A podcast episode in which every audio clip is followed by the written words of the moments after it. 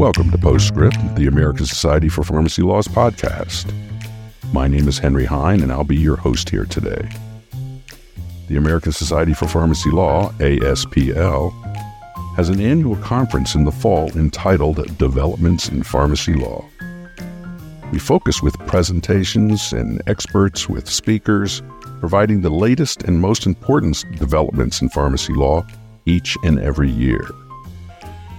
We have over two dozen speakers coming this year at the conference. The conference is being held in San Antonio, Texas, uh, November 2nd through 5th. All are welcome. Attendees can receive up to 15 hours of CE in pharmacy, 15 hours of CE in law, and if you want both, you can get a full 15 hours in both pharmacy and law. Registration for the conference is available at aspl.org. In this podcast series, we feature a few conference speakers with the two goals in mind. The first goal is to give them a little bit more time to develop their background so our members and people listening today can understand how they got to where they are and um, where they are right now in their careers. This is just to enlarge upon the little paragraph you might see in a conference agenda about our speakers. The second goal is to get a little tidbit about what they will be presenting this year at the conference. Today, we are honored to have Al Carter here. Al is Executive Director of NABP. And um, let's just bring on Al. Al, are you here? I'm here. Good morning or good day, wherever you are. it is a good day today. You know, one, one thing I like to start with uh, is is we, we do have a lot of initials that go on in pharmacy and in law, and and you know there may be some people out there that don't know what NABP is. So uh, let's just start with that one. What is that? Sure. NABP is a National Association of Boards of Pharmacy. Uh, it is a not for profit organization whose main goal and main vision is to protect public health and public safety. And we do so through tools and resources that we provide to the state boards of pharmacy to help them and the regulation of practice within their states. Wow. All right. So so how did you become executive director? That is to say, little little career, you know, what path have you taken? Um, I, I, I do know you've had quite a path there, but l- let's hear a little bit about it. it. It is definitely the unconventional path. I'll tell you that much for sure.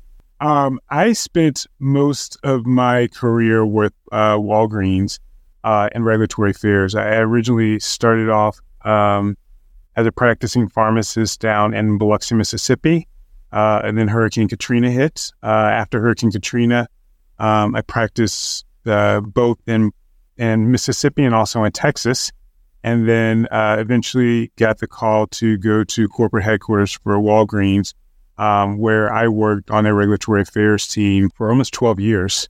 And in addition to that, I also served on the Illinois State Board of Pharmacy for six years. And that's where I got my connection with NABP. As a board member, you become a member of NABP and, and started participating in task forces and committees, uh, attending their district meetings and annual meetings and what have you, and just got as involved, involved as I could. And then when uh, my predecessor, Carmen Catizone, retired, the position became available, and um, and I applied, and, and here I am. And about how long have you been now executive director? I've been with NABP for a little bit over three years. I started right after COVID hit. Um, I started in April of 2020 in the busyness of the pandemic that was ongoing, um, and I've been here since. Wow. All right. Um, well, let's let's what is what is the topic? Let's move on to the conference.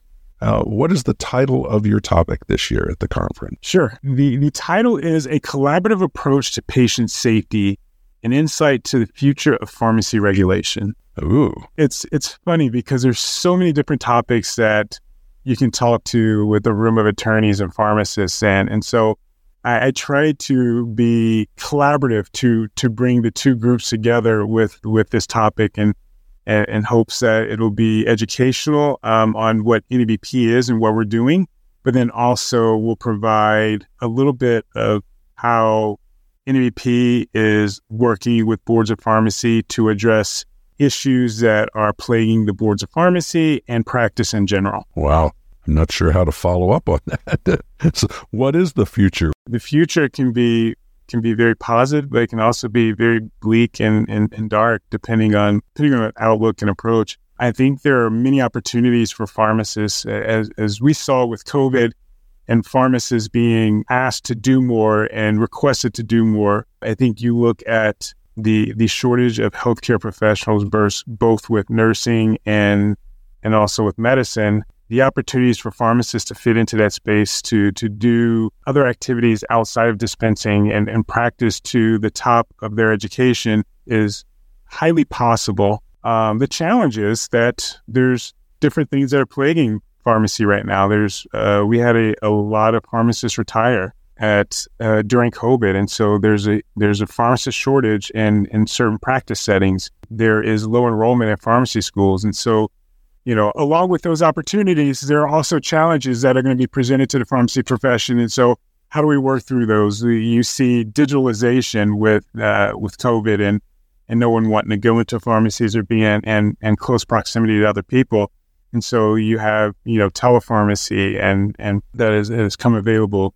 You have drug supply chain issues. And so you have the Drug Supply Chain Security Act that was passed and will be implemented uh, in November of 2023 with enforcement in 2024 by the FDA.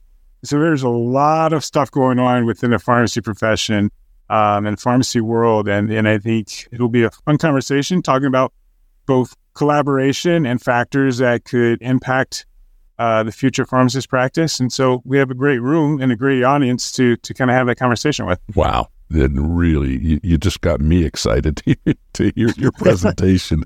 That's that's really really good. So well, let's just uh, move on here. Um, we are coming to our conference. Um, would you like to leave any contact information? You know, if somebody wants to get a hold of you, LinkedIn or email or phone numbers or. Sure. Um, you can find me on LinkedIn. It's just under Al Carter. If you have any questions or, or have any any interest or want me to touch on something during my presentation, you can always email me at a carter that's A C A R T E R at nabp.pharmacy. And, and I'll, i will take in all consideration to to make sure that the content that is provided is worthwhile to everyone in the audience. Wow, this is really great. I really thank you for coming on board here today, Al. I really, really do. Um, and back to our listeners, I, I want to thank our listeners to uh, coming and listen to Post-Scrip, the American Society for Pharmacy Law's podcast. Repeating, our fall conference in development in pharmacy law is coming up this November 2 through 5 in San Antonio, Texas. Um, and if you want to see the agenda or register for the conference, you can just go to aspl.org. This is Henry Hine, your host, and we thank you for listening today.